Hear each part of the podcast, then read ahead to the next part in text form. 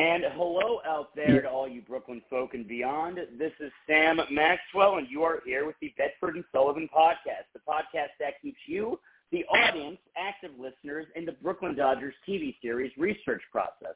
And I always love when we're able to go down to South Brooklyn to Bay Ridge, Fort Hamilton, and the likes because it's uh, it, it's such a great representation of the variety of Americana that is provided to anybody who wants to explore uh, uh, the the former city of Brooklyn, as I like to say. And uh, without further ado, I'd like to welcome on Fort Hamilton native and New York City theater artist Stephan Morrow. Stephan, it's funny that we had to go all the way to LA, just like the Dodgers, uh, just to meet each other and talk about Brooklyn.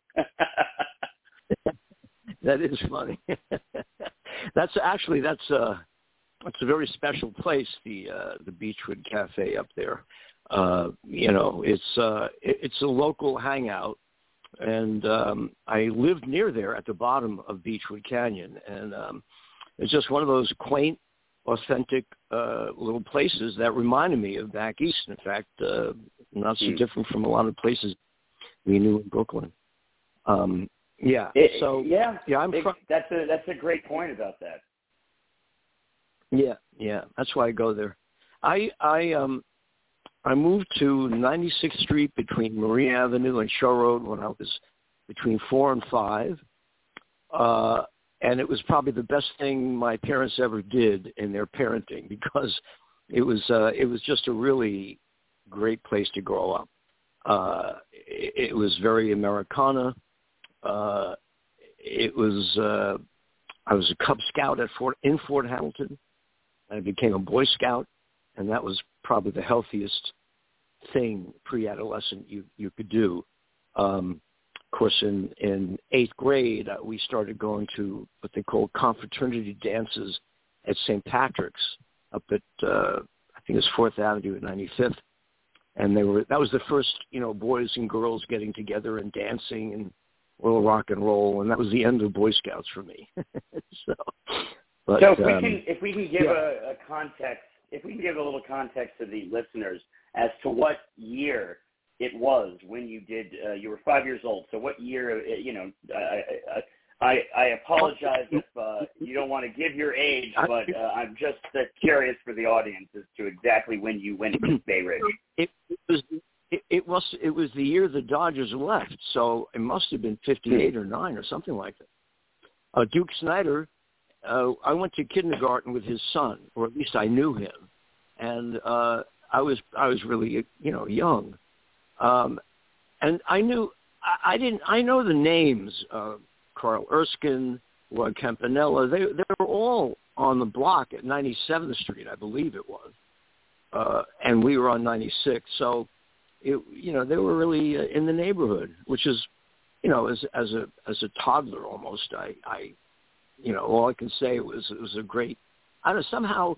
It, I think his name was Kevin. We we uh, were drawn to one another. There were other kids around, but we became pretty tight. And then before I know it, before you knew it, they they moved away. They were gone overnight, like a puff of smoke. I know a lot of Brooklyn people resent that, but I, you know, my my father was a Yankee fan, so it didn't much matter to him. I guess. So, so, uh, what what uh, role did baseball provide uh, uh, uh, play? Excuse me, in your life early on. Uh, my my father saw himself as a, a modernistic, progressive parent. So he would actually be the only parent who would come down to the ball fields along the Belt Parkway on the Narrows along the water. There was three ball fields down there at 96th, and um, he would play ball with us, and that was a big deal. Um, of course, I don't know that that may speak to my the, the kind of relationship we had, but I was I really didn't want him there. You know, I wanted to be away from the family and with my my friends. But you know, he saw it as something uh, going out a little beyond uh, uh, the norm and actually giving some time to us kids. Uh, he was also pretty critical. I was not a great ball player. He was a very good ball player, and um, I I did eventually get onto a team, but you know I was small, and I just remember they had these tall guys. It was uh, it was a team out of St. Mary's Orthodox Church. It wasn't denominational really, but it was a team. You know, we had uniforms. We were in a league, but you know, they had these six foot guys, and I was in like seventh grade, and you know, they were pitching. You know, I mean, they were like, and so I I just couldn't really was not a great hitter. I was just too small and just not that good. I was a center fielder, and uh, uh, I was pretty good at that. Um, I did I did have my moment of truth. Some guy hit a way high fly ball to center field, and you know on Shore Road, the winds jockey the ball back and forth. It's coming, it's coming, and boy, my my reputation, my life was on the line, but I caught the damn thing, and so I was I was, I was if I hadn't, forget it, you know. But um right, yeah. So so I, I guess everybody in this everybody played after school. Softball, touch right. football. Uh, in the wintertime, there's some big hills. Uh, the uh, the Norwegian segment of the population would actually put up a ski jump right at 96th and and uh, on those hills. So, uh, but that's the kind of place it was. Uh, it was not, you know, Brooklyn became after Saturday Night Fever and The Godfather. Everybody sort of sounded like those characters in that, but before that, it was very uh, surprisingly waspish in tone. There was still a lot of big mansions on Shore Road itself. Um, a lot of big houses on that block on 96th Street off of Marine. Right. Uh, and then the building started going up. Uh, and I, I went back there about 25 years ago, and my God, there's buildings all over. Shore Road was one line of, of buildings. Um, I learned how to ride a two-wheeler right at 99th and Shore Road. I remember I had this cousin pushing me. She, you know, pushed me down the hill, and I took off. And that was that's a, that's the kind of experience you never forget. Um, right. No, it it was it was really cool. Now, um, what else? There was um, I was very uh, we had well there was um, one of the teachers at 104, two of them. So there was a teacher named Miss McShane who is still alive. Um, she had a very good science class. Um, as a matter of fact, over the summer, if you wanted to get into her, it was like 7-1 and 8-1, the one class, you had to put together a collection of tree leaves of all the local trees. So you made a book with white paper, and it was amazing how many different varieties of trees were in that area. And one of those kids that I grew up with, his name was Robert Selly. Um, he was a, like a walking encyclopedia about flora and fauna, and we I befriended. He was a bit of an eccentric kid. I befriended him. We would go out to Staten Island, and we went to some place called the Serpentine Quarry. He made a an exhibit about ecology about that, and it won first prize in the New York City Science Fair. That was in sixth grade, and um, in eighth grade, uh, my parents split up just before that. So in eighth grade, I took the test for all the public schools in Manhattan, uh, Bronx Science, Stuyvesant, Brooklyn Tech, and for some reason I chose Stuyvesant. I got in. That was a that was a, a you know that was what took me into Manhattan, and I basically never looked back. And my life changed a lot. Um, suddenly, I was hanging out at MoMA, Museum of Modern Art. That was our our candy store to hang out in after school, you know, the Museum of Modern, which is terrific. I, I became obsessed with the visual arts, painting and sculpture. Um, and uh, I, I was very lucky. I, I got an art history teacher named Marcia Tucker, um, was just a brilliant lecturer on all the classical artists, Caravaggio, Rembrandt, uh, Gauguin, Van Gogh, everybody, and she made it come alive, and that was that also factored into that. We became at that by then I was about 16, and a real denizen of the trenches of working artists, painters, and sculptors. So she would bring us around to different artists, uh, lofts and whatnot. And it was when the Fulton Fish Market still had, it was the last bastion of working artists in New York, the Fulton Fish Market, before it became uh, Disneyland on the pier. Um, and so I ended up, yeah, I ended up staying in this building that a sculptor who was not known at the time, Mark di Suvero, he's now global. He made these sculptures of eye steel beam pieces that would move back a little bit back and forth. He's up at the Storm King Art Center. He's global now. Uh, and he needed someone to stay at his building because he had let all his friends store their art, paintings, sculptures. And to me, it was like being William Randolph Hearst and Xanadu with all his art pieces. It was amazing, amazing. Now, now, yeah, and and it was an ancient building. It was so old. Third floor, the roof was on a slant because the ships would come right up to the roofs of these buildings right. in the 19th century. Yeah, uh, I would get a I would get a, a a cup of clam broth. I was I was by then I was apprenticing at the public theater, and uh, so I would come down there on my bike. I would cycle down there, and uh, they were open all night. So like three in the morning, you'd get a cup of clam broth at the fish store at the corner of the building for a nickel, and um, it, it was a glorious time. Uh, Marcia Tucker went on to found the new museum, which is on the Bowery. She, uh, God rest her soul. She went way, way too early. Um, but she was monumental in, in, in, in my life. So, so far as the arts went. Um, so, and that if, was, if that I, was uh, the, if I, uh, go ahead. if I may ask, in terms of the arts, and you know, we're we're talking about uh, that early part of your life in Brooklyn and playing baseball and, and having that, you know, in the in, in the '60s, of course, like like the the the Dodgers weren't there anymore, but the echoes, of course, uh, of history and and you know what you're talking about with both the Bowery as well as Fulton Fish Market and and Brooklyn. You know, one of the things that that draws me to this story about the borough and former city of Brooklyn is the independent chip on its shoulder and how these echoes are are throughout uh, Brooklyn if you if you know about them and look for them. Um, and I was, it, you know, it, I was it, not, it, yeah. I was knocked out No, to no, find I- out that Robert E. Robert E. Lee was the commandant of Fort Hamilton for something like four years before the war.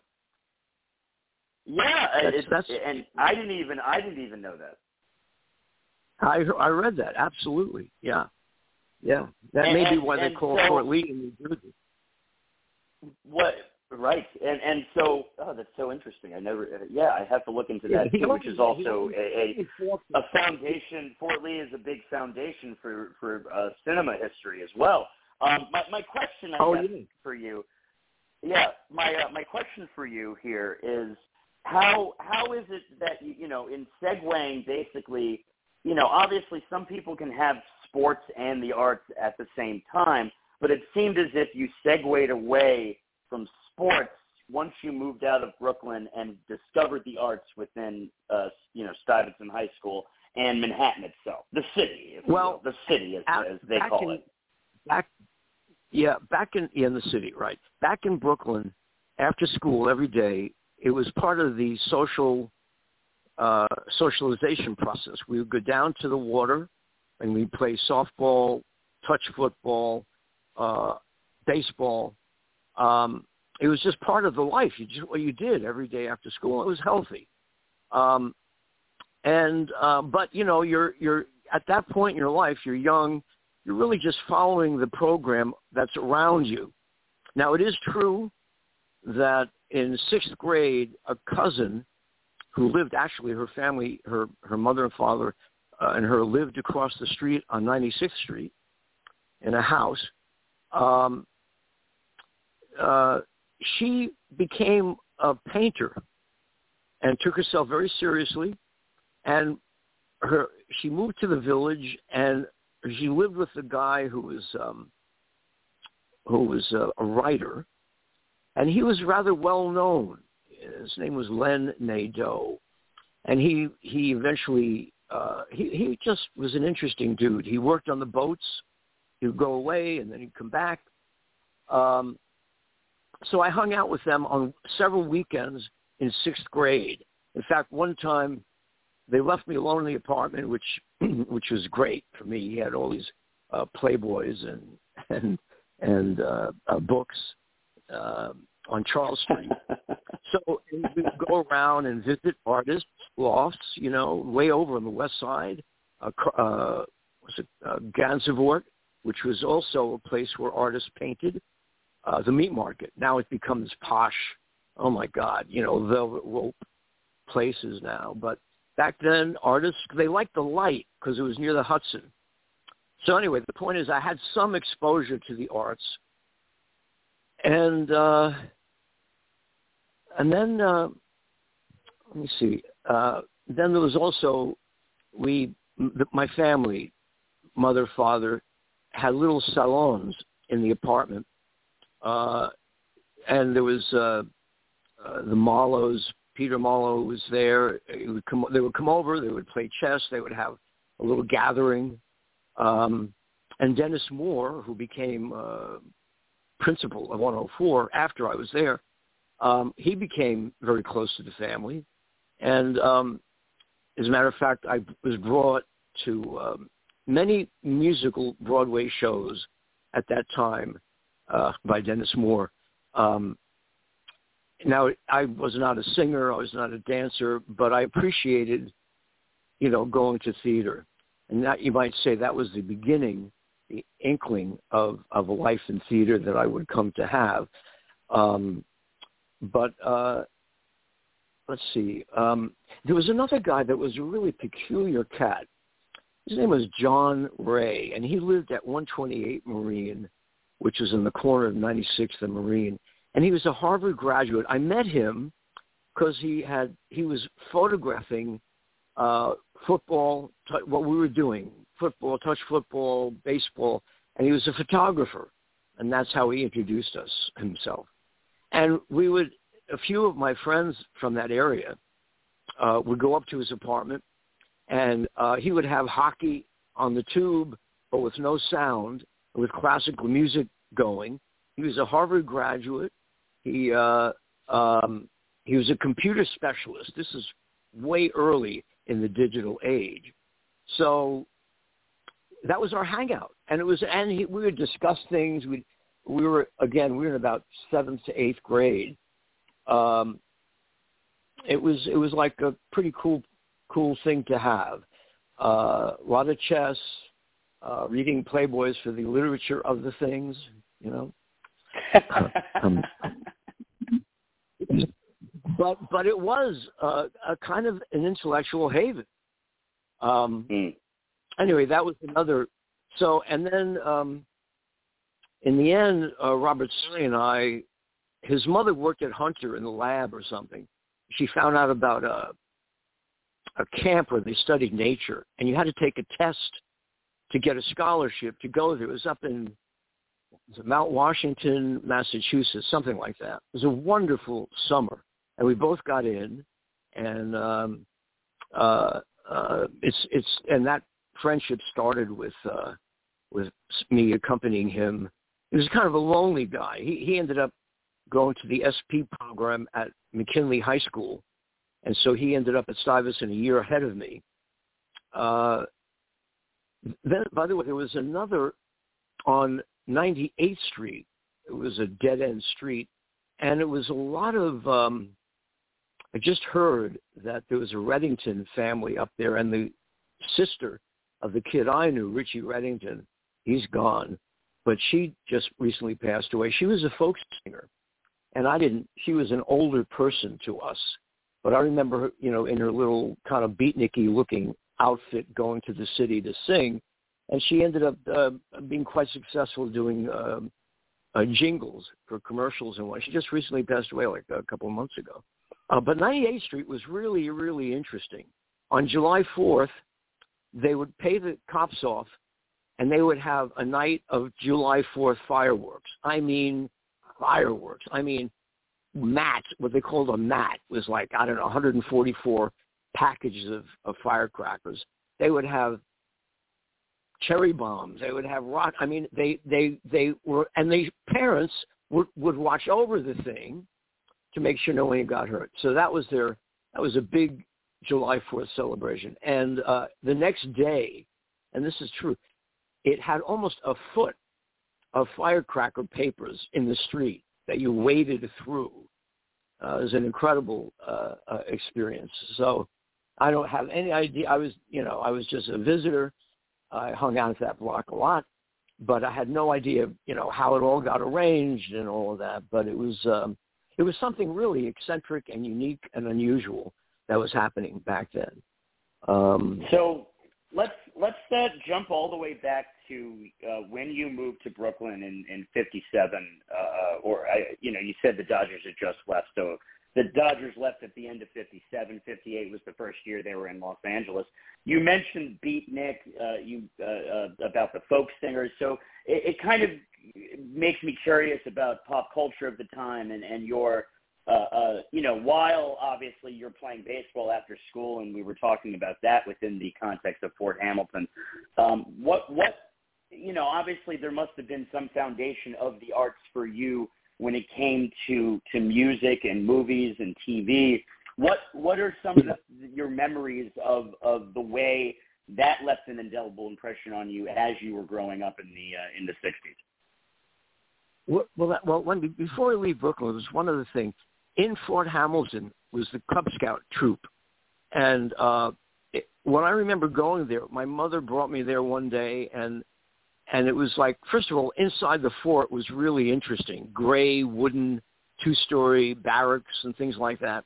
And there were these kids cub scouts and they were throwing up in the into the air like a, a wooden spool which had strings attached to it and a little white chute so you would toss the thing high as you could in the air and it would float down and as you know silly as that sounds um it was really like a light bulb going off for me saying, wow, I want part of this, you know? And so I became a, a, a Cub Scout, mm. which led to Boy Scouts later. So anyway, um, again, I, I think, you know, I think a lot of people, again, they start in their early, earliest youth following the context in which they're growing. Uh, but around the time of adolescence, there's, a, like I said, a couple of seeds were sprouted early on, uh, starting in sixth grade when I would, my, my parents in their, I, I don't know how they came across, they must have perceived something about, even though I was like every other kid playing ball every day and good at it, fairly good at it, um, they must have seen a kernel of something. Or I, I, I you know, I, I don't know because they allowed me, and they were pretty strict. They allowed me to uh, go off on a weekend with his cousin and her her guy in the village, and um, uh, you know uh, that was that was really uh, I could could be a seminal point, um, but I have to say that may have been the beginning, but it was uh, it was a long road to hoe after that. Um, I went through a lot of changes. Um, as a teenager, you know, I think there comes a point where you want to you want to establish your identity, and somehow I took it into my head that, you know, no blue jeans for me. So I remember going to the lower lower east east side, like Delancey Street, where they had clothing shops with no front window. They would have stacks of clothing on these you know rods and so I was looking. I, I started collecting uh, accoutrement for myself to this definition of who I wanted to be, which is like you know promenading on the uh, you know on the boulevard in a in a beige wraparound coat with um, a beret uh, and an ascot. I mean, you know, you, you do stuff like that when you're a teenager trying to define yourself, establish your identity uh, I didn't want to have anything off the racks, and um, and then I would go to to the Museum of Modern Art, and uh, sometimes I I became uh, I, I it, being there, I had a lot to say about the paintings. So I became kind of like a self-appointed docent. I mean, I, I was able to engage a lot of people in conversation, um, and and it it I, it was like I was part of the museum almost. Um, and then they had a, a film program, which was the best film education you could possibly have. A guy, a critic for the New York Times, Bosley Crowtherworth, had a series called "The 50 Best Films," in his opinion, and they had they played such incredible. The first time I saw Children of Paradise, which is about 1860s Paris. It was the only film the Nazis allowed the French to make during the occupation because they thought of it as an escapist romance. Uh, when it was really more than that. The, the, the, the playwright character in that story was based on Adolf Hitler. So the, the, the Nazis didn't get that, so they allowed it to uh, be made and play. Then, I mean, they did. They had Camille, they had uh, D.W. Griffith films, uh, Birth of a Nation, uh, Greed, Intolerance. It was an incredible education, and that led at Stuyvesant. Uh, after school, we'd go to the Bleecker Street Cinema, and I remember seeing Fellini uh, Eight and a Half and Juliet of Spirits, and I had no idea what I had just seen, but I knew that I wanted to see it again. I mean, it was so far beyond, you know, kind of Hollywood product. Uh, it, it was, it was to us. I was, you know, sophomores. I was, it was indecipherable, but it was so engaging, so magical. Uh, that we started. That's where I learned a lot about film by going to the Bleecker Street Cinema. It's not there anymore, but that was that was important. Um, uh, yeah, so that's at, great. At the end, what? So yeah, was how about music? Music. Um, well, I'll start with Saturday Night Fever, which I loathed. and and of course, of course, uh, I'm pretty sure I have to. Everybody's going to hate me, or not hate me, but hate on me. Uh, I have not seen Saturday Night Fever, and I should considering I believe he's from Bensonhurst. Am I correct? Who is who? Uh, uh, the, the I, lead I missed... character that John Travolta plays. Oh well, it was about it was about uh, that part of Brooklyn. They, um, yeah, but but what I'm getting at is I was I had a very weird um, schizophrenic taste in music. I I studied piano, by the way, at 128 Marine, with a teacher named Mrs. Acker for five years, and I I didn't like to practice. Uh, I had a good touch, but I really wanted to be out playing ball with the rest of the guys. But I studied it for five years, and I ended up the, the height of my musical career was playing the second prelude to the Rhapsody in Blue by Gershwin. Um, I could never do the uh, the Rhapsody in Blue itself. That was really way beyond my means, but but I could do the second prelude. Such a kind of slow. Song. Woody Allen, yeah, Woody Allen used it in Manhattan. So anyway, so um, but Saturday night. So I was I was part of. I had a, an ear for classical music, and my teacher was always looking for. She gave me South American classical music, uh, Villalobos, uh, anything to pique my interest. Um, and it was difficult for her because she my friend Peter Marlowe, rest in peace, he was older guy. Um, uh, he would play piano in, in the basement of the Marlowes using the graph structure of chord changes. And I desperately wanted to learn how to play that, and she couldn't teach it to me. She didn't know that. She just had, you know, the, the, the bar and the treble bass, and that was it. Um, you know what I'm talking about? It's like a it's like a, a, a series of chord changes, and my friend Peter could improvise on all the mm. chords and play the the Great American Songbook, which, by the way, since rock and roll hit a wall, uh, and I don't want to mention the word rap, but um, I feel the Great American Songbook doesn't is not dated. At least doesn't seem dated to me anymore, and has got lyric and beautiful music and melody I think it's going to make a resurgence because there's nowhere else to go. um, in my opinion. But uh, so I grew up in classical music with Led Zeppelin, the Rolling Stones, um, Janis, Crosby, Stills, Nash and Young, uh, John Mayall and the Blues Breakers, uh, you know, all the great rock. And I, I have a theory that the late 60s, uh, music w- w- had advanced into some kind of mystical religious experience which is beyond, certainly way beyond, although I love doo-wop now, by the way. There was a couple of radio programs in L.A. I just oh, yeah. love the haunting. Oh, yeah. Yeah, but it, it, it went, but the late 60s, the high 60s, the Woodstock period created music that was, was really on the border of a religious mystical experience.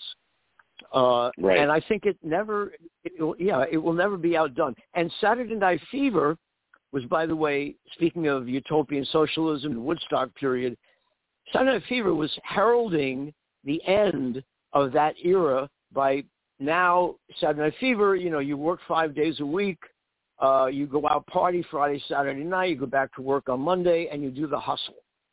And I, right. I, I um, yeah, and I actually, one of my my buddies at Stuyvesant, who was from the Bronx, loved dancing. I did not. I had an attitude, you know, oh, it's too free through, you know. And he helped me get past that attitude. And so when I ended up That's at the it. University of Buffalo, yeah, I was actually paid as a professional modern dance member of some concerts up there because I was, you know, there wasn't much competition. I mean, in Buffalo, there's not a lot of males who want to dance, but uh, and I was pretty good at it. but um, yeah, but again, uh, patterned dance steps. I never, I was never into any of them before that, and never into the hustle. And they had schools sprouting up all over the place, you know. And uh, to me, it was very so, suburban. What's so interesting? What's so interesting about that movie too? Sorry to interrupt. Uh, just in terms of the transition of music, um, I, I watched the Gees documentary on HBO, which is an excellent documentary, and it talks about the way Saturday Night, Saturday Night Fever was a phenomenon. The album came out a month before the movie did, and, and was a great uh, uh, um, promo just to get people to, to basically a big part of the phenomenon of Saturday Night Fever, of course, was the music, but the fact that the album came out before kind of set, uh, be, you know, before the movie did, kind of set up uh, the movie to be this phenomenon. And it was like November when the album came out and December when the movie came out. Um, so this is bleeding into 1978, and you know, the, the, like specifically when it comes to the Bee Gees, they didn't view themselves uh, similarly to the way that the Cure got uh, pigeonholed into this this idea of goth music, even though they they were they did they never just you know considered themselves. Robert Robert Smith didn't consider himself a goth artist, if you will. They never considered the, We- we- the Bee Gees never considered I- themselves a disco artist. Sure, the Jersey Shore, the Jersey Shore, you're saying was goth? No, no, no, the said, the Jersey shore. The, I, I was only, I was only Yeah. relating it to the way that that some bands end up getting, like some other bands end up getting pigeonholed into this category when they never have viewed themselves as such. And and that was just the with the Yeah. Bee Gees specifically and Saturday Night Fever. It seems as if like the the phenomenon that it became uh, kind of uh, uh, ended up overshadowing the fact that they had this this wide variety of, of sound, uh, uh, and they never considered themselves a disco band. They just considered themselves danceable, a rock band, basically. Yeah. And, They weren't- and they weren't afterwards, done. Yeah, go they ahead. weren't Donna Summer. They weren't Donna Summer. Oh, well, that, that, As- she's, as a talk, talk about prolific. Yeah, but as a matter of fact, one of the kids from Bay Ridge, uh, there was a place on 86th Street down the block from PS 104 called Hinsch's. I think it's still there, but it was sometimes we would go that way, sort of downtown. Uh, but there was a guy there. One of my, I knew him. I don't know from from somewhere, but his name was Paul Jabara. I think he died of AIDS, but he actually did a song that broke through. and um, yeah, he he did something like that. So, uh, yeah. So anyway, I I I just divorced myself from that whole disco scene, and you know, I remember going to a club uh, with my father and his third wife, and uh, you know they were all doing the hustle, and I I I think I asked the DJ to put some Rolling Stones on so I could I could get down and boogie a little bit, which was you know like freestyle dance. And there was a real cultural antagonism between that um, spirits that disco died out. But anyway, well, so that, that, and that's right, the funny so, that's the funny thing. I know I know we're going off on a disco tangent in some fashion, but what what ends up happening because of Saturday Night Fever is the the and what ends up happening to so many genres, including hip hop, is, is that once the the industry gets a hold of it, they they they massacre the the entire thing by releasing absolute garbage that they they they they uh, uh, label as either disco or or uh, you know what have you hip hop you know just in terms of the since we're talking about the late 70s hip hop uh, coming up you know they they end yeah. up like uh, one of the things one of the things that the Bee Gees uh, documentary talks about you know and, and mentions is disco duck now from a from a a, a campy perspective now it's kind of listening to it, it it's fun, but I can see how people who are actually into the the the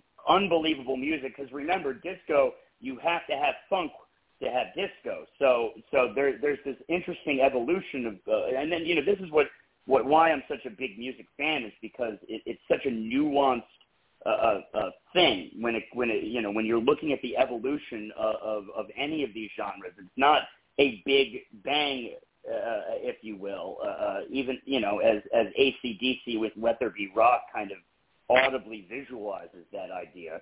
Um, I, I I think that you know what ended up happening was this culture war, uh, and and and to an extent the way that the Bee Gees documentary frames it, homophobia as well as racism. Um, when it came, yeah. I'm not, I'm not saying that that's why you you I'm not I'm not uh, uh, accusing you of that but a lot of the way that that the that that the imagery that that that the the uh, media's imagery around uh, vilifying this genre coming out of the 70s and into the 80s had seemed to have a yeah. lot to do with with that. You know, Disco Demolition Night was was uh, uh, of course talked uh, big time about that in in the documentary. But I, I again, I want to get. Uh, I, you mentioned doo-wop, and I think that that's where I'd like to get back to back on track with, because that's such a major part of not only the Brooklyn sound but also the the New York sound. You know, Dion coming out of the Bronx, uh, and just uh, yeah. all these groups uh, standing on the street corners. Do you have any memory uh, of of that happening in your early life uh, when it comes to to you know harmonizing on the streets of Brooklyn? None whatsoever. That again would have been in Bensonhurst. Um, and again, one of the things that that area of Fort Hamilton was was very it was Irish, uh, not Italian. It was Irish, some Norwegian, very Anglo. So no, I never. It, it I didn't get into doo-wop sound until I lived in L.A.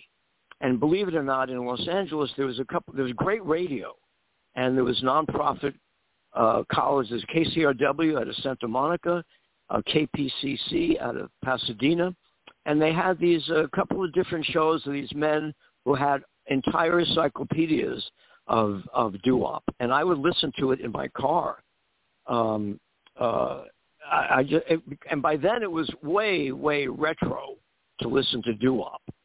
Um, and I just found it haunting, and almost it was almost like creating a, a piece of Brooklyn that I wasn't aware of. I just didn't. It was not my my like my. Uh, yeah. Um, so yeah, I yeah I don't want to cut that short. That conversation is an interesting one, but I do want to get.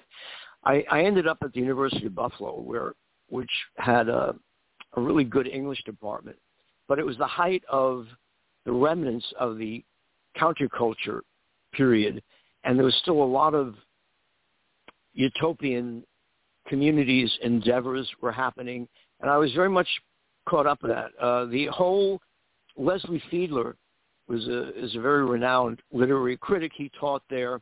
Robert Creeley, the poet, Allen Ginsberg would come up frequently, uh, and that's how I got into theater. The uh, Joe Chaikin's Open Theater did their piece called The Serpent, and uh, I went from playing Abel.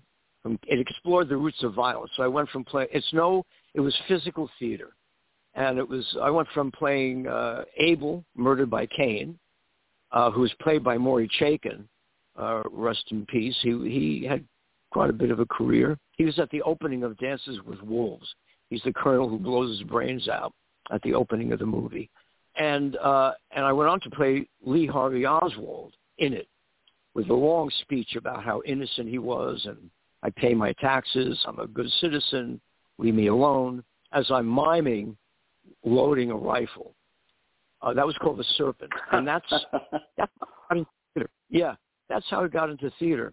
Um, but I was caught up in the entire English graduate student faculty went out in a caravan to British Columbia from Buffalo to Kurt Vonnegut had a piece of property outside of uh, Vancouver, which was tropical rainforest. And somehow, a few months later, I ended up in Berkeley, uh, and uh, I ended up going up to British Columbia, hitching up to British Columbia. Uh, at that time, hitching was like the People's Express, and it was uh, completely, uh, it was like the antithesis to Greyhound and people, you know, it was safe. I never felt I, I hitchhiked all over the place. It was just what was going on, and it was not dangerous. I wouldn't say that today, but anyway, I end up there, and um, I probably would have stayed there. You know, they were building geodesic domes and and sinking enormous trunks into the ground because it was soft. And one day there was one phone on a tar blacktop road with uh, barbed wire fence and cows eating along the side, and someone ran into camp and said, Stephen, uh, uh, someone called from Buffalo. They're going to call back in 15 minutes. They want you to talk to you on the phone. Go, you know. I went back, went to the phone, and this woman who had been with me, a black woman who'd been with me in The Serpent, said, there's this guy, now a theater company. They do experimental theater and you get paid, Stefan. you know? And we ended up doing a like a mass at La Mama event, coming down from Buffalo and Niagara Falls, doing that. Uh, and so that was really pretty cool. I was in that for ten months, um, and then uh, it was like a dream had ended. Uh, I came down to New York, and I was kind of lost uh, trying to think if, yeah. Oh, before that, there was a street near the uh, Niagara River on the west side of Buffalo, which is pretty run down. It was a building that those English graduate students uh, lived in, and nobody locked their doors, and there were communal dinners every night. Um, and so, anyway, so I came back to Buffalo, joined that company, and then uh, then I came back to New York, and I was I worked in. Uh, my father got me a job in a contracting construction company for the summer. I lived in another brownstone in in Fort Greene. Um, that's downtown Brooklyn. Uh, that was interesting. There's like a dozen of us sharing a big brownstone, and there's a potter who had a, so a, may, may a gas kill. Just apologies, but but uh, that that is interesting that you found yourself back in Brooklyn. So at that time, being in Fort Greene, what what did you notice had changed the most about Brooklyn? Well, uh, I didn't know Fort Greene before that. That's it was right across the street from Brooklyn Tech. Um, uh, sadly, uh, tragically, uh, there was a woman living in the house. We're all very free spirited and there was a park nearby, and she got raped, and that really blew it for me. I, I left shortly thereafter, and uh, I don't know. The the crime was a shock. That crime in particular was very shocking, and um, I don't know. Uh, so again, it was downtown. It was, uh, you know, it was um, it was kind of like inner city, although everyone seemed to live and get along with each other, live side by side. Um, the only thing about it that I remembered besides that is that uh, there were people coming down who were part of SDS, and they had dropped out of their college SDS organizations and were beginning to organize in the street for the quote revolution unquote. It's a little bit like out of that song that Dylan has, Tangled Up in Blue. He says revolution was in the air, the cafes at night, revolution. I think that's that's kind of that song reminds me of that period when stuff like that was going on. I kind of um I I uh was uh, I don't want to say traumatized, but I was deeply disturbed by that. So I left the country. Uh, I left with $150 in my rucksack, uh, a one-way ticket to London, and uh, my idea was to go to the Greek islands.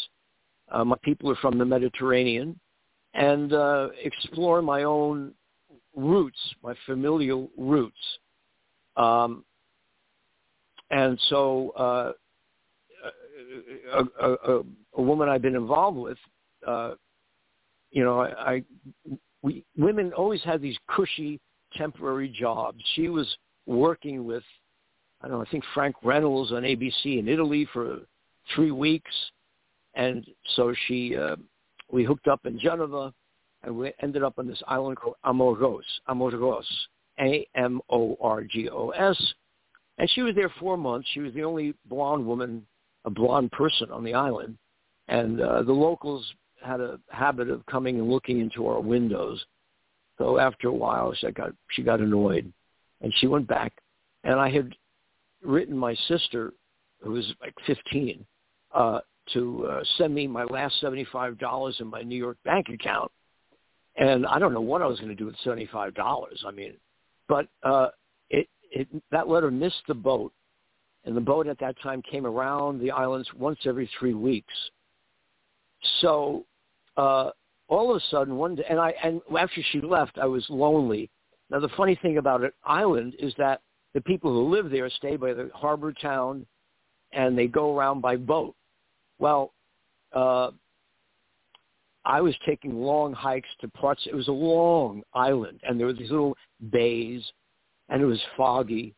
And I remember one day it was it was like there were tendrils of fog that I was it was I was playing in my mind that there's goes Aristotle and there's Plato and there's Alexander the Great. They all look like these historic figures to me. But out of that fog suddenly was a very real figure, and he was a blue uniform, and he was the uh, museum guard of the island's uh, marble history or the old pieces of ancient Greek civilization.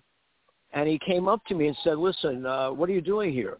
I said, well, what am I doing? I'm, I'm taking a hike. And he said, this area is not for hiking. Come with me. Well, anyway, so we got to the top of the telegraph. I didn't know if I was under arrest or what. He showed me a, a sort of a document. We got to the top.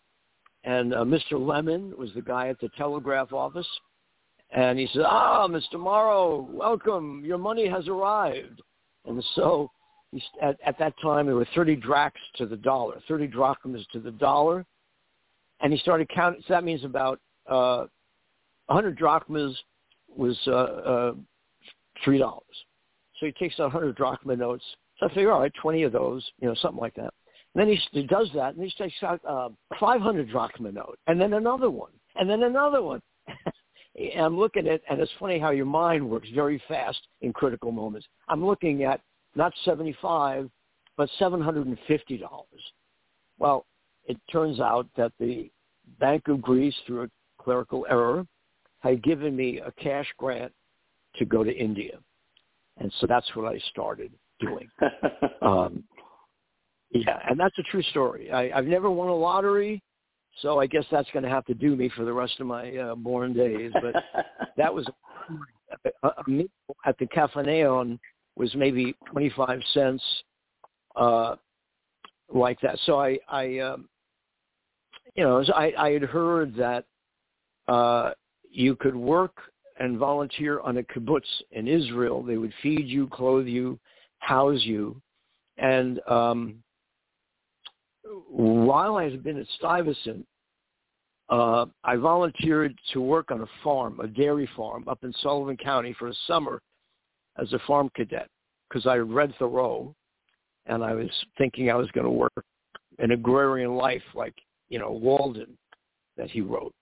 Well, anyway, it had it had like a thousand acres, sixty cows. We had three machines, milking them in the morning and the afternoon.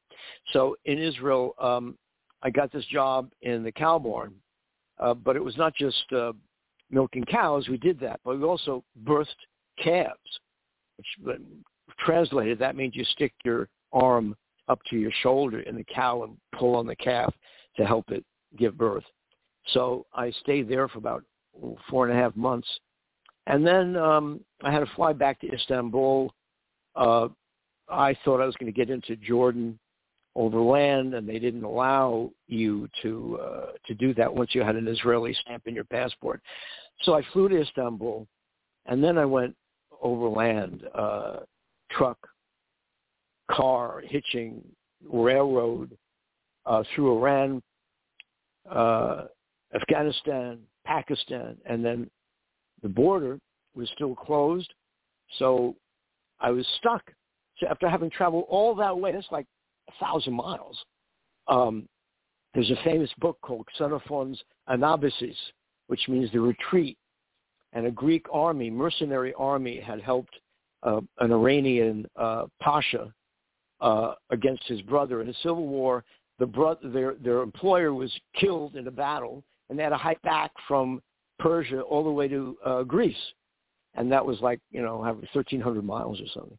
Well, anyway, so it was so I hit a wall that you couldn't go into India from Pakistan.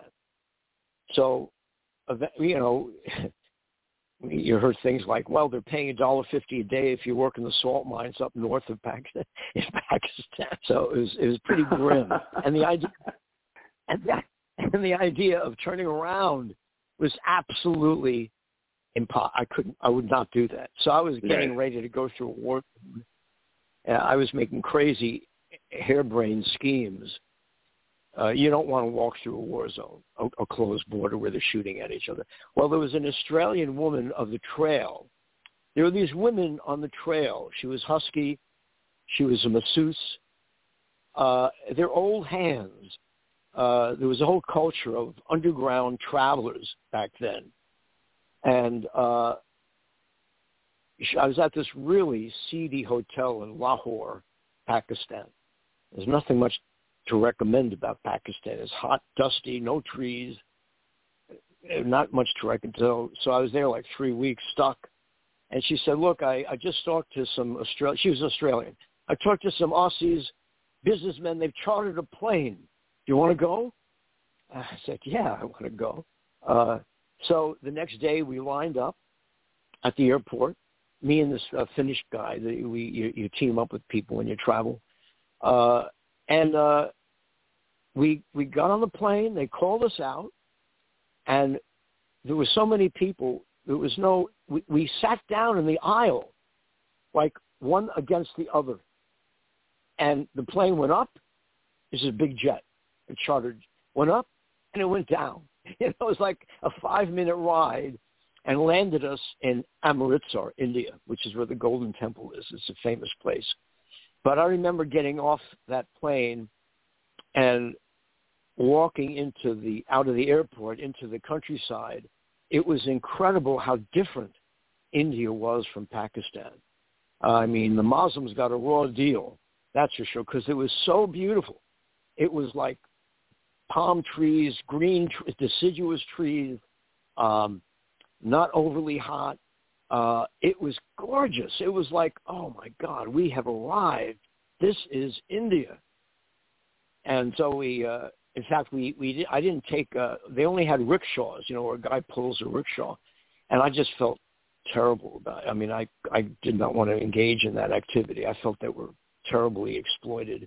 I, I, I now I feel differently. It was how they made a living. They were very happy doing that. I recently read an article in the New York Times. Um, by the way, I'm, I'm a frequent commenter in the New York Times. I've become that's become my morning hobby. Um, uh, I really am sincere. I, I, I, you know, I, I don't like to think or, or go lockstep with any particular agenda. I like to say I'm an independent. Mm-hmm. Um, certainly, the Times has their slant, and if they don't like what you say, you don't get in. And a lot of times I don't. If it's, but I have so many experiences right. that I that I read to that I, a lot of them get in. Anyway, so uh, that's how I ended up in India. Uh, uh, I, I, what I would do is I'd live in a place for three months, four months, get to know the people by name in, in some out of the way ville. I was not a tourist. I had no exit plan. I, I didn't know how long the money would run out. Um, but I was in, um, you know, so I was in Amorgos, the Greek islands, for almost six months. And then uh, I was in Israel for four and a half months. Uh, and then India is the only place that was so mind-boggling. It was like they suddenly had changed the channel out of the century. You were in the 12th century somewhere. There were still black bullocks pulling a cart with wooden wheels up in the mountains. The only modern instrument was a bus. Uh, it, it was so I never stopped moving for three and a half months uh, it, it was. Uh, I, I always say, someday, I would like to go. I used to say that all you had to do was open up the lens cap on a film camera, and you would have an interesting frame. Uh, it was so beyond beyond, and I don't say that lightly. Anyway, I was there, and then um, I went from Calcutta to Bangkok. Now, Bangkok is in mid 70s, I guess it was, and Bangkok still had bombers uh, in uh, Vietnam. Uh, it was just before the, it, it fell, and I uh, got a job in uh, teaching English at one place, um, four places actually. Uh, you know, you go around the city. There's a monsoon every day at two o'clock. I mean, downpour. I mean, a downpour. and there were people hanging off the buses, and I had to go all over town for these gigs, and uh, uh, I, I fell in love with a girl from Connecticut, of all places. Um, you went, you and, went all, uh, around the world just to fall in love with a girl from Connecticut. Well, you know, you know, I'll tell you something. I knew, I knew this when I was in the mountains of India. I must have drank some really bad water because I was up at a Sikh temple up in the mountains of the Himachal Pradesh, and I was I was so water was coming out of every orifice of my body. I mean, I, at a certain point, I'm on the Sikh temple's porch, looking out over this mountain, feeling like I'm about ready to leave the planet. And uh, uh, they even brought like an ancient lead bucket next to the cot they have these little stringed cots in India you sleep on. And uh, and this guy showed up with the Sikh who was maintaining the temple, and he said, "Oh, you know, I'm a stringer. I just got back from Vietnam, and uh, here I got Entero It's a Swiss medication. It's an intestinal flush, and I, I within 24 hours, I was back from the second step of the Tibetan Book of the Dead. Um, it was, it, I mean, I was really separating from my body. Yeah. So meanwhile, so so like, oh God, six months later, I'm now in Bangkok, and I run into the same guy. Now that's very rare. You, you when you travel, you know, you meet someone, you have a smoke. Uh, there's a lot of hash around. It was just part of the uh, program. Uh, hmm. You have a right. have somebody make. You would always have a, a sausage and some bread in my knapsack.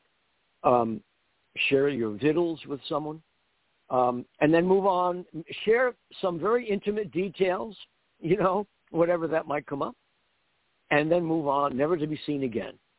Well, this time this guy showed up in Bangkok at a place, and we sat down and chatted, and and he had gotten out of becoming a stringer, and he uh, became a drug dealer.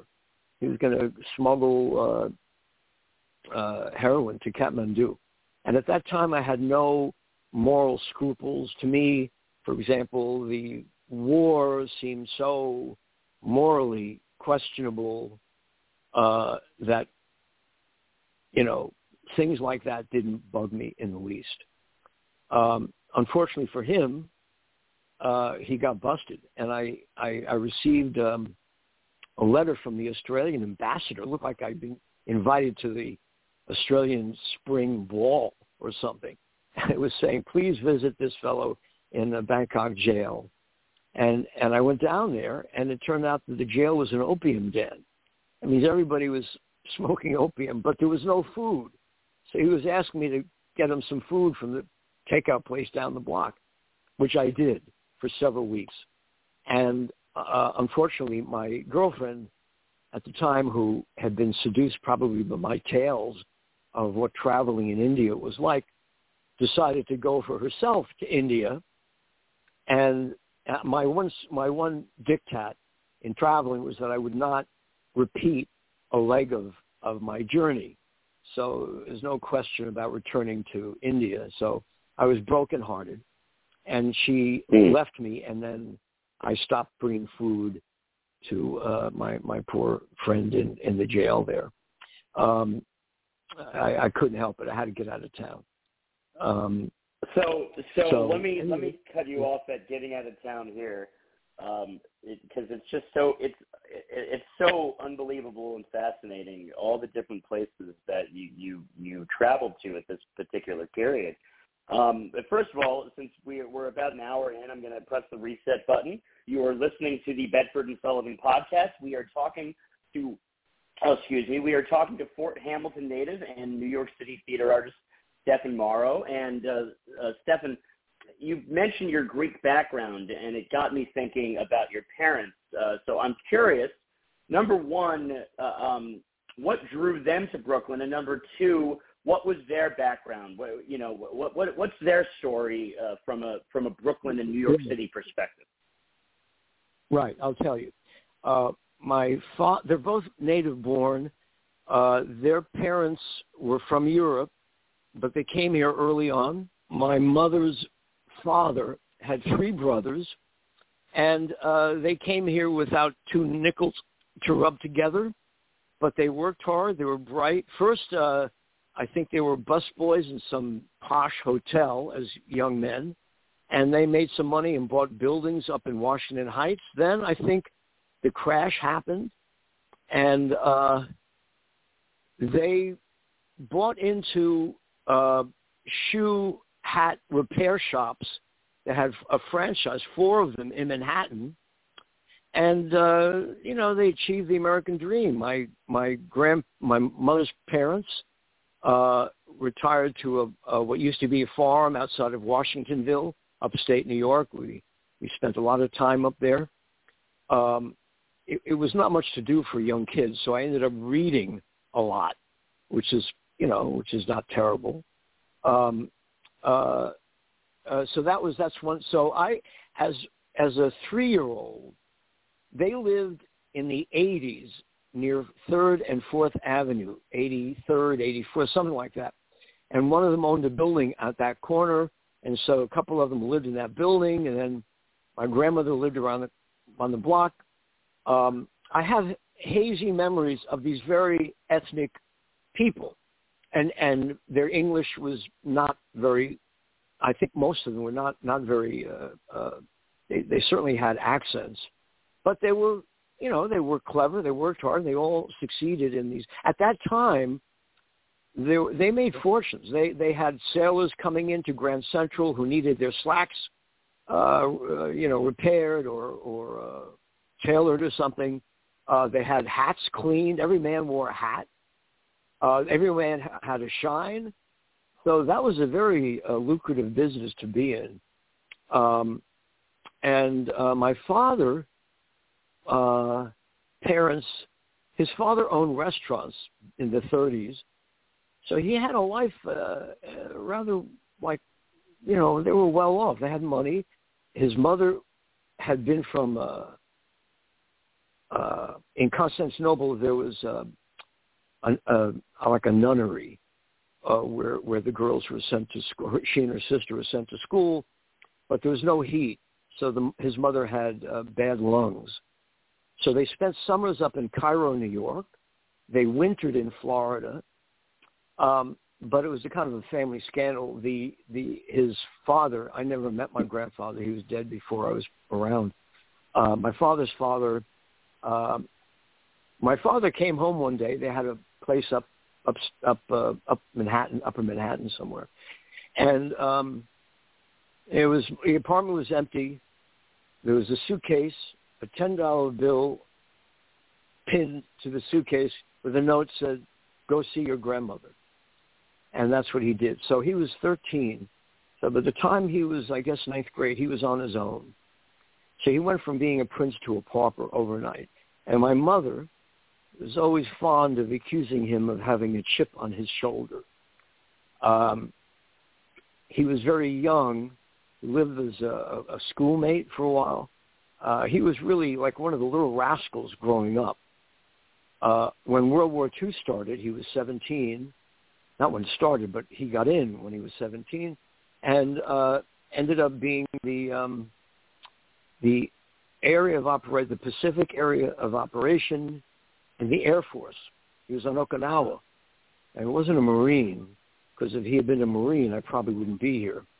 But he was with the Air. They they they the Eighth Air Force went to Okinawa because they need they needed a place for um, uh, damaged planes to land in an emergency. And somewhere in that time, he uh, up in I saw a photograph he had of himself upstate in a boxing ring. He must have been I don't know, 12 years old with boxing gloves, poised stance. And uh, he was a boxer. And so uh, also at that time, he was not big, but, you know, I can only imagine that being on your own on the street, you had to take care of yourself. So in the Air Force, he became uh, the lightweight champion in the Pacific area of operations. I read an article about that, uh, which I no longer have, but um, so that was so he was in, and then he when he got out, his father. Oh, by the way, the fa- his father had run off with the sister of his wife, my father's aunt, and they he ended up the father ended up yeah. The, now that was a big scandal in in the 1930s. Right. Whenever that happened, uh, yeah, you, you know, people just getting didn't get divorced back then. So right. uh, he he I always felt he never recovered from the trauma he always did have a chip on the shoulder. He, I, I lived in. I was petrified when we would ride in the car with him driving. He was one of those guys who was always ready to get out and and and duke it out with someone if he didn't like what they did as a right. driver. And I'm not. I'm quite sincere. I was petrified. Uh, I, you know, uh, I I think I, he he never taught me how to box, but I just was petrified. Um, uh, one time that happened, and my mother was in the back seat with the with my sister, a baby, and suddenly his face, he was yelling at someone, and his face had milk streaming down his face. My mother had broken the baby bottle over his head. Oh my God! Now I can laugh about this now, but when you're you know right. five or six, it was no laughing matter. He was violent, and um, I'll tell you some oh. funny thing about this. I I just nobody on my block even suspected or knew. It just didn't come up that I was Greek American. I sounded American. I looked American. I acted American. But my mother insisted uh, her first thing was to, for me to study the piano. The second was to learn Greek. So I had a block about speaking the language. I could understand some of it from when I was a child, but I just couldn't. I had a psychological block. They could not get me to speak word one. So she sent me this uh, after school class with this poor old lady Uh, her name was Kidia Makri. And I swear, if I go to hell, it's because of the spitballs that we threw at that blackboard with that poor lady trying to teach us something. and and uh, that was a PS 185. So that also meant I had to go to all the way to PS 185 from 96, which is in about 86th or 7th Street. And and uh, anyway, so so uh, that day, at the end of that season, we had a recital, and I was supposed to recite this poem to this stupid little girl in a in a like a a paper bird outfit she was wearing.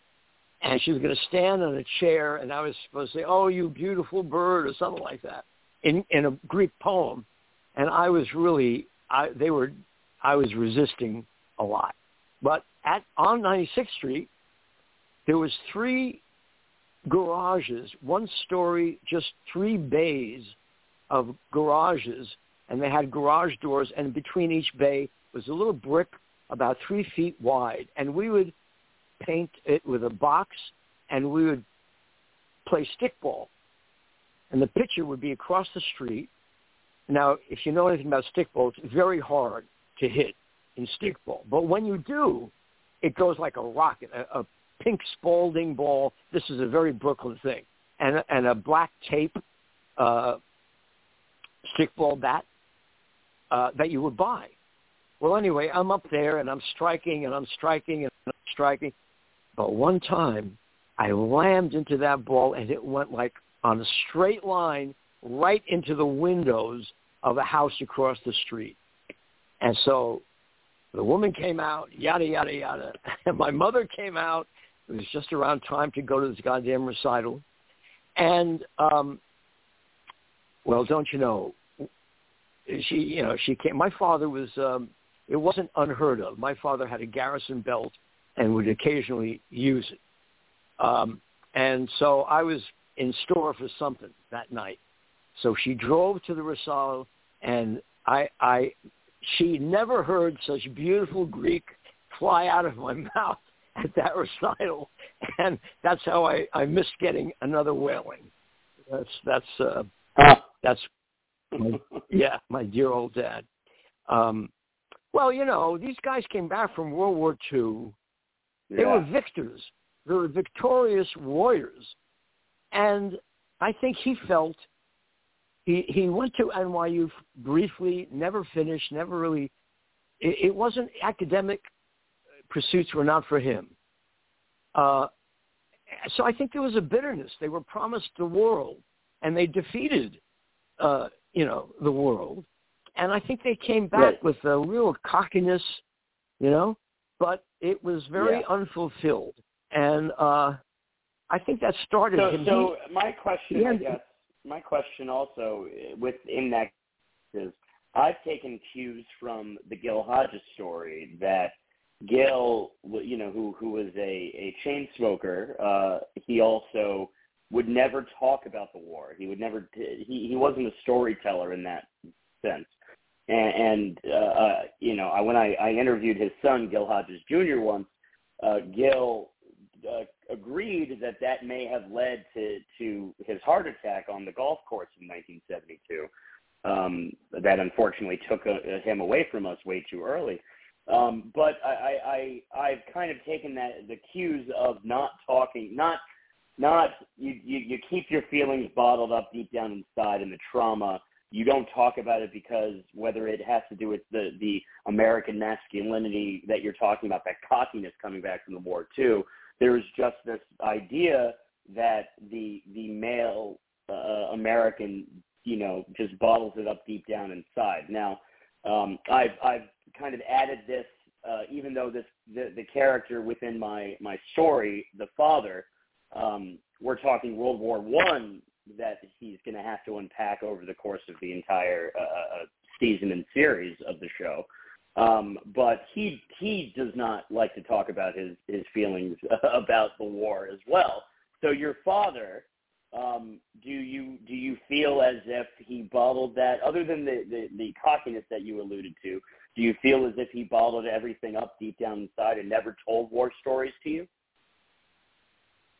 he never did tell war stories. And I'll tell you, uh, again, he was the kind of father who wanted to see himself not as old school, but progressive, uh, more open, more of a big brother than a authority figure father.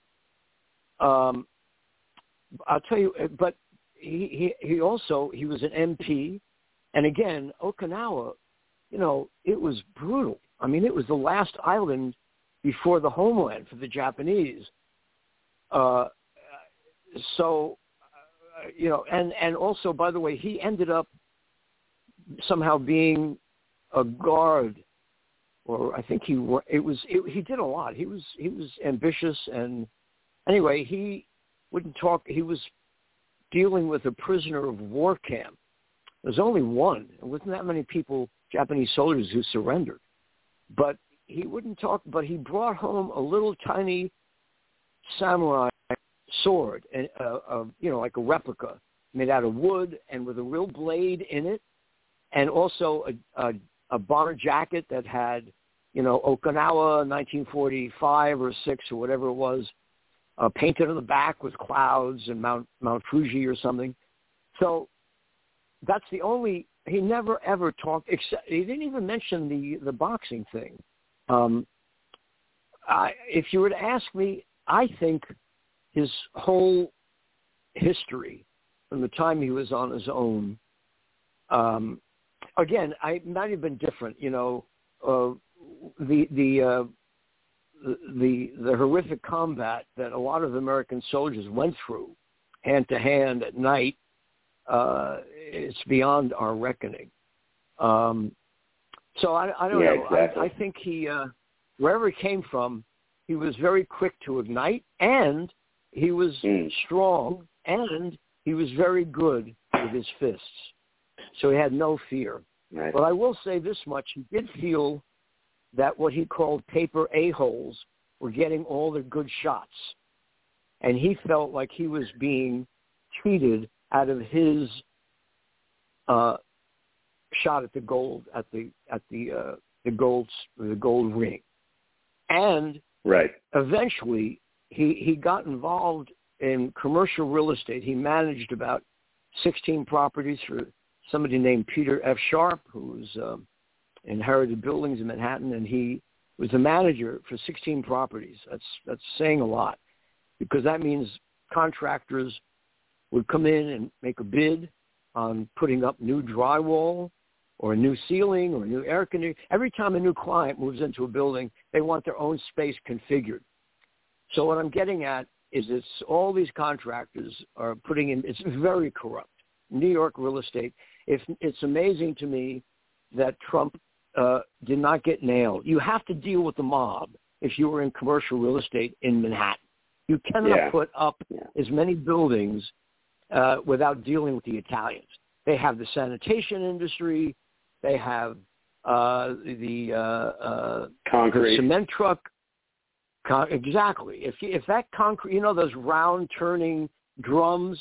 If somebody tells the guys on the site he's not he's not good people, they don't get unloaded, and within 20 minutes that whole load starts to solidify. It's dead.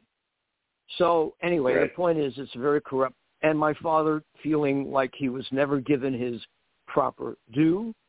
Um, uh, you know, he he knew a lot of people, and and he made a lot of money and spent it all. And and you know what can I say? Yeah.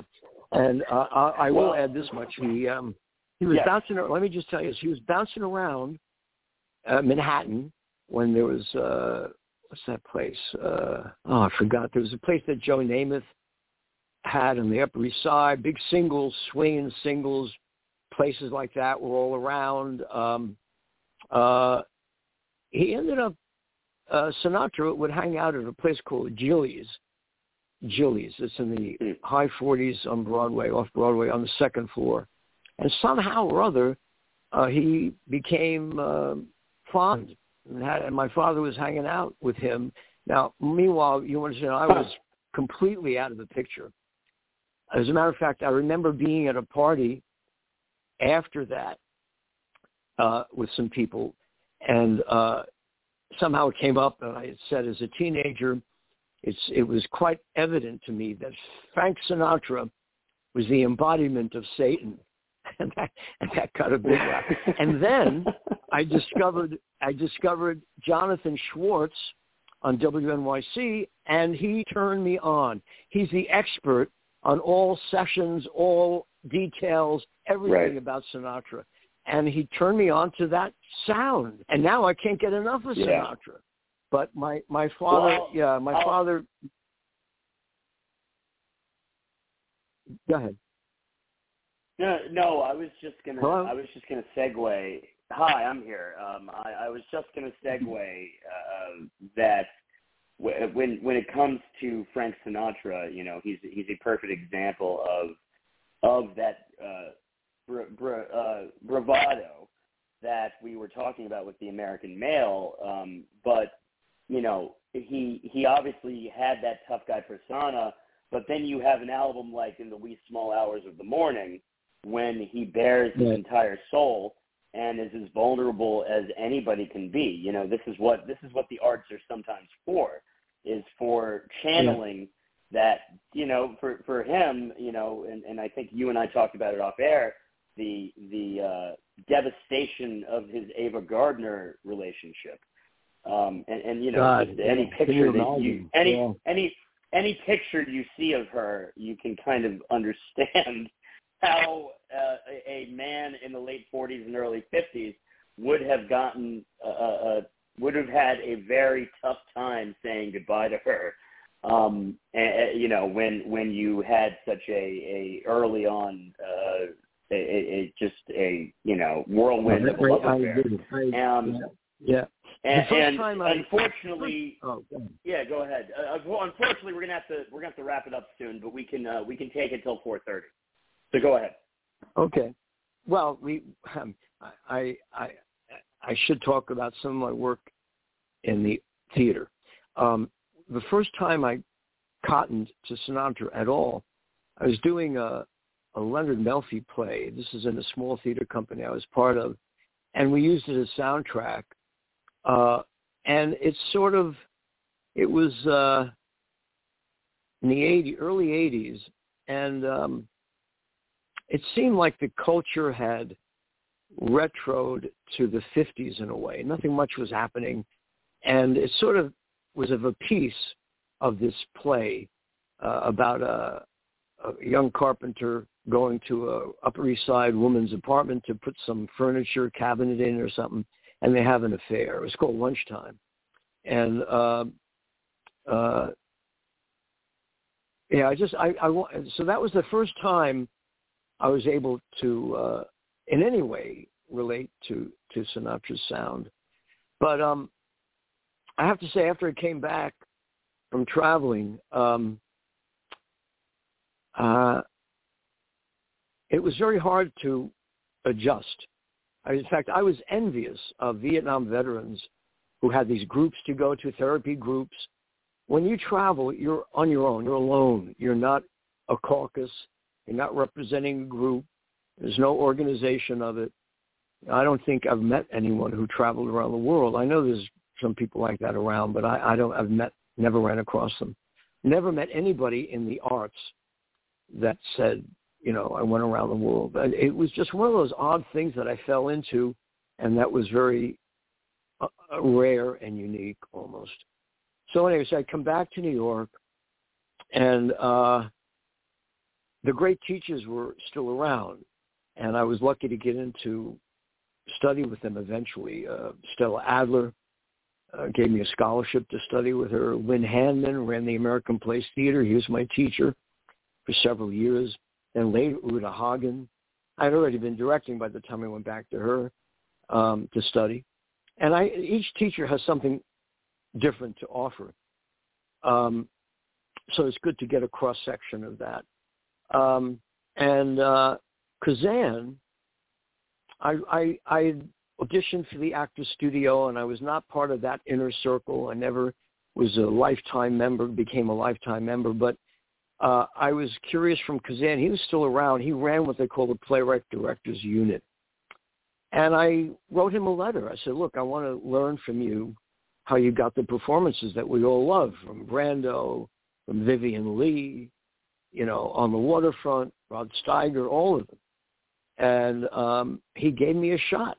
He didn't know me from Adam. Uh, I, and so I'm, you know, he named names. Some people would never would cross the street to avoid him till the end of his life. For me, he was a stand-up guy and and gave a young kid who wanted to needed a little encouragement. I directed maybe two or three plays tops, and I was sitting next to hmm. This old guy with a gravelly voice. Uh, you know, hi, how are you, kid? What are you doing this week? and it was Joe Mankiewicz. Now I, I didn't even know who Joe Mankiewicz was. I might have seen All About Eve, but that's about it. So yeah, I was like well, getting admitted into the Before you continue, before you continue, two episodes. I think it's two episodes ago. Uh, we had Nick Davis on, who is a film director. He's directed uh, uh, plenty, of, uh, a lot of films, but the one that that uh, is near and dear to my heart is Once Upon a Time in Queens, the story of the 1986 New York Mets for thir- for ESPN's 30 for 30. But he's also um, Joe Mankiewicz. I believe is. Let me see exactly what the thing. Uh, um, I believe um, Herman was his great uncle and Joe was his grandfather.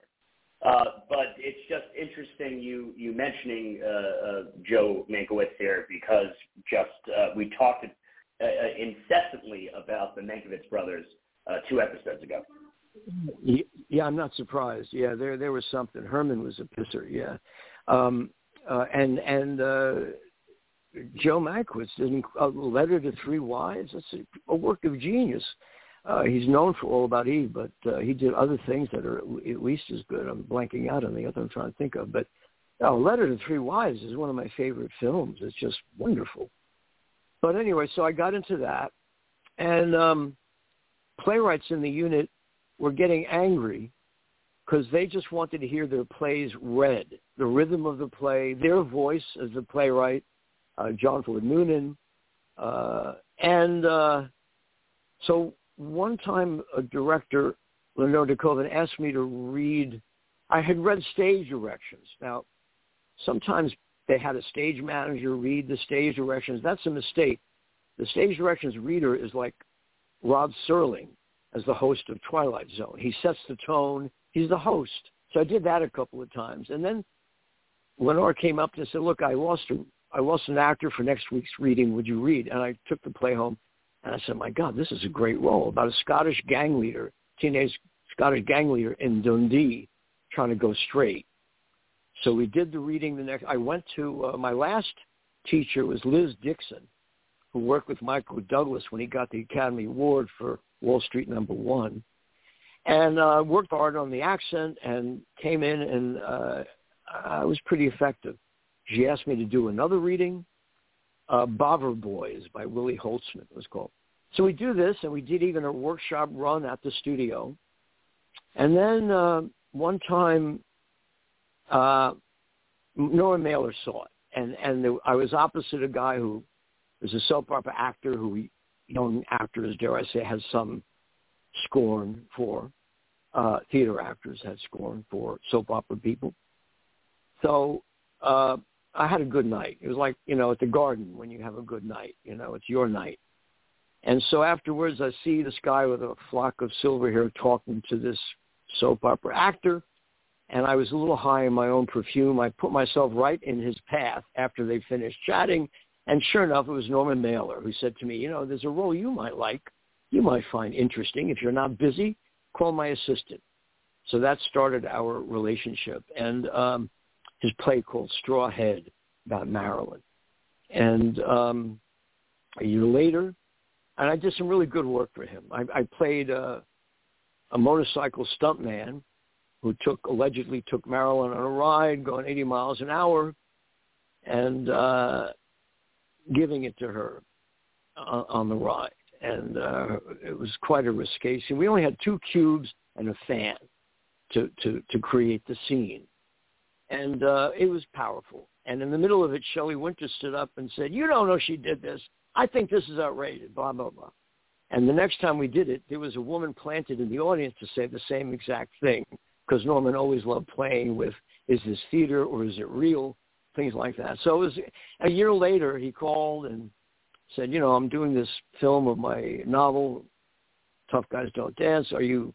Do you have time to come in and audition for it? I said, I, yeah, well, if I don't win the lottery tomorrow, maybe I'll have time. And and I had a, and he knew my work, but I didn't just walk through the front door.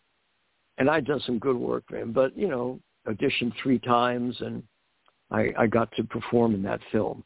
Uh, everybody in the world wanted to be in that. Ryan O'Neal, Isabella Rossellini, hot best-selling novel.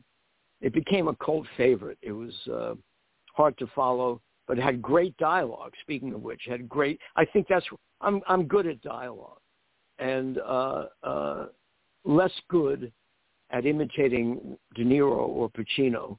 Uh, there's nobody going to do better than those guys at what they do. Uh, you know, uh, Street Italians. I, I recently saw Mean Streets, and boy, De Niro was smoking in that. So I, I but yeah, in dialogue, great movie. Yeah, in dialogue, I can do a lot with dialogue. So anyway, um, so that's one. Then, uh, oh, what happened? Then somehow, I hooked up with the first play I ever acted in as an adult was Mario Fratti, a play called The Cage up at the Manhattan Theater Club, and uh, he I, I hardly knew what I was doing at that point, but I did something. And he begged another director to use me. Unfortunately, I didn't get along with that director. And uh, by the end of it, we were hardly speak. I thought he was a Nazi. I just thought it was. This is not coming from the uh, method or anything. go here, go there, sit down. You know. So then Mario went on to work on this musical. I had no interest in musicals, and then he went on to do Nine, the Tony Award-winning Nine. And um, years later, I'm doing a reading in an apartment, and lo and behold, Mario, 25 years later, shows up, and he asked me to, to play. I, I had started working in L.A. I had started the Great American Play Series, where I resurrected as performances on book stage readings of American neglected classics. I started with uh, the Crucible, uh, which is not exactly neglected, but it was during Clinton's impeachment trial. And uh, everyone said, oh, this is about informing about McCarthy. And I said, yeah, but that was then. This is now. This is now about an older man having an affair with a younger woman and paying the price and invasion of privacy issues. And at that, and I took a lot of heat for that out there. I had Barry Primus, Lisa Richards, huh. uh, and at that moment, Arthur Miller wrote a long article in the New York Times saying pretty much verbatim what I had said about the Crucible, that it had changed meaning for him. So then I did mm. After the Fall with Rebecca De Mornay, uh, Barry Primus, Lyle Kessler, uh, Mark Rydell playing the Arthur Miller character. Uh, it was a great time. I did then I did The Price because Barry and uh, Lyle Kessler, Barry Primus were so good as the attorneys in After the Fall. And we got Paul Mazursky to come on board as the furniture seller, seller, and Judith Light before she won two Tonys back to back. So I could get 325 people into a theater with no advertisement, with a couple of names, but then you had to do the work. You know, I rehearsed six right. weeks. Uh, Paul Mazursky said to me once, gee, you know, I performed a lot, believe it or not, up in the Catskills as a young comic, blah, blah, blah. But I said, this is, because I started moving him around, I said, this is uh, this is involved, and uh, uh, and he stole the show. He was incredible. So uh, I came back, and I it was after 9/11. I decided to do Incident at Vichy, uh, which is about the persecution of Jews in France when the Germans took over. Mm. And uh, I had Barry Primus was in four Arthur Miller premieres, so I had been in touch with Miller through Barry. And he came. I had F. Murray Abraham, oh, wow. Austin Pendleton. Yeah, and it was great. And playwrights like to see you know, their what, plays what, done with. Of great, of course, exactly. And what I think what's so fascinating too is that even though a lot of this, uh, you know, what the the your life story happens after the the Dodgers leave, there's so many things intertwined with the the both the stories and thematics whether it be McCarthyism, uh, uh, whether it be uh, just just you know uh, the playwrights of the time, uh, or like Arthur Miller, using some of those themes uh, within the context of the 50s. Um, you know, Elia Kazan uh, on the waterfront, like like they, it, it does always come back. And you know, for me, my my series would take place between 1937 and 1957, technically 1962 till 1962, but very briefly obviously. Um, uh, you know, I'm always about uh, both bringing it back to Brooklyn of the era, but also bringing it back to to the the all of these different stories and themes that uh, that are are squeezed within that time period, and uh, you you have a lot of that those parallels. And if, I also think if you um, look at if, we if you look at the history uh, of Brooklyn, you will find many names uh, who achieved remarkable things came from uh, the gene pool of Brooklyn. For some reason, in the 40s, right. 50s, it was remarkable how many outstanding intellectuals, uh, makers of art, of fiction, scientists, physicists. There was a tremendous pool of of gifted people coming out of Brooklyn. I've read that somewhere. And may I, may um, I also say too that at the time that I was doing the podcast with Nick Davis, I had not seen All About Eve, and then I finally see it in between then and now. Um, and for starters, it was one of my the the, the best movies I've ever seen. It instantly became one of my favorites.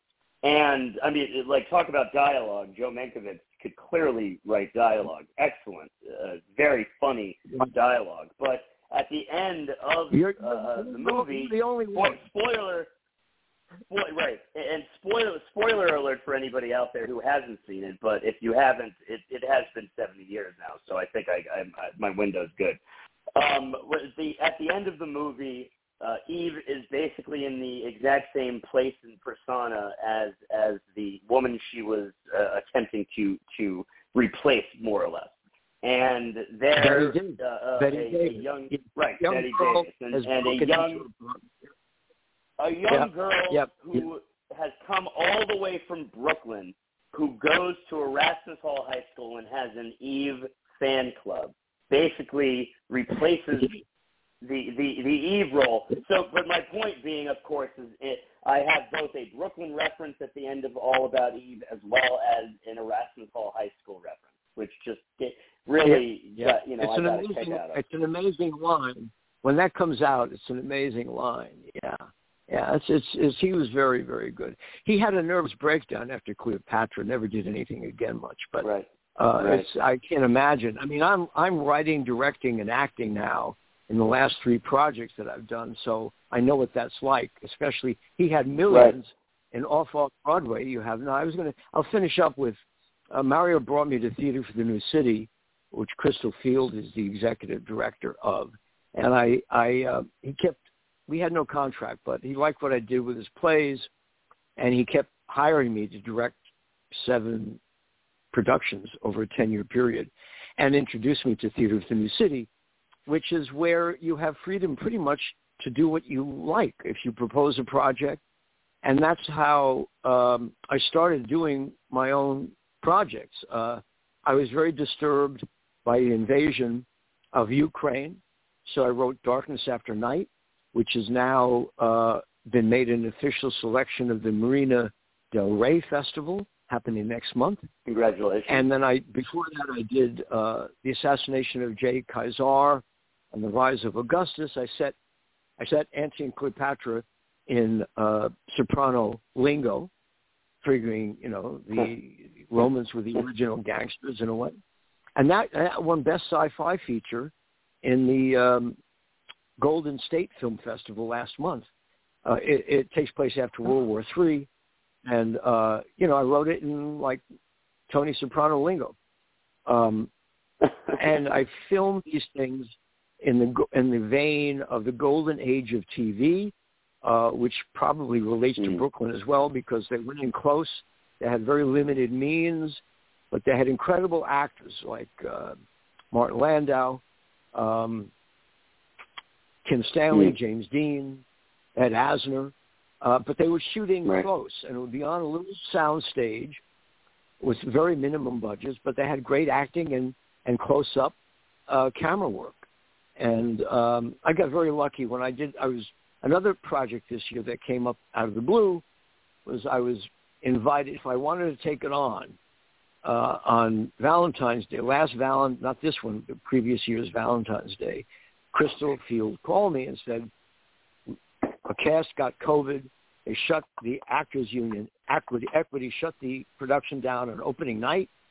Can you recast it non-union, act the lead, memorize the lead, direct it, put it on a set you had nothing to do with the design of, and direct it and get it up in a month.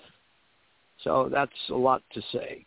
But I, I was determined. It was about two, two young at-risk youths who mug an attorney, and tur- he turns their lives around so they become attorneys in the end. And it was based on a true story. It wasn't just a feel-good kind of thing. So um, right. So we, we did that, and um, uh, and now uh, I'm working on another another story uh, about Ukraine. I, I I feel it's important to. It, it, we we live in such a New York bubble. I mean, people just don't Hmm. seem to want to know. Uh, you know, the, their idea of supporting Ukraine is by going to Veselka's on the Lower East Side and getting a meal. You know, and that's it's it's a terrible. Thousands and thousands, both U- Ukrainian and Russian soldiers have been killed, as well as civilians Yeah. uh, in my story, Darkness After Night, Ukraine, uh, a Russian commander sees a hospital, children's hospital getting bombed and goes over to the Ukrainian side. Um. Uh, it, it, it, it, you know, it's off off Broadway. Where you can still see plays that are not just entertainment. Uh, Pablum, you know, the Tonys nominations came out yesterday, and you know, musicals and all. I mean, it's it's fine, but nothing. I, it just seems like we live in a bubble here.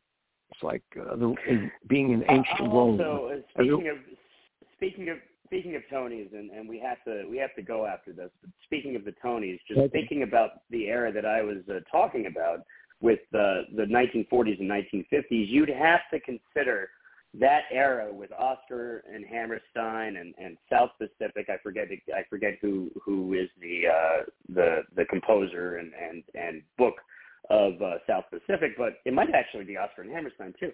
Actually, uh, no. Anyway, um, but but you know, my dad was in like one of my earliest memories of my dad performing uh, was as an MP in South Pacific, and, and you have to consider that era to be, especially like you know the year that that the Dodgers won the World Series. Damn Yankees comes out. Um, you have to consider it that that was the peak of Broadway, as good as as Broadway can be. Sometimes I, I personally think it's lost its way a little bit, but I'm not I'm not a fanatic uh, in any uh, way, shape, or form. Um, but I like theatrics, I, and and and the most important part is, is uh, you know of musicals is that the song means something to move further the story along. Sometimes I think modern musicals forget that element and just have a musical number to have a musical number. But yeah, the like speaking of the Tonys and speaking of theater, you'd have to say that that era is the peak of Broadway, the golden age of Broadway. Well, all I can tell you is uh, I, I think you're onto something. Um, it, it, it, I don't know. It just seemed to be of a period back then.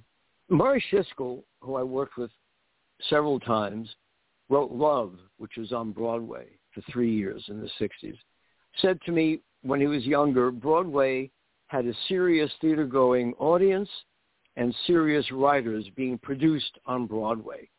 Now, I don't, you know, every now and then there's a prestige production, but off off Broadway arena has become the last bastion of being able to do theater work that seems to have significance.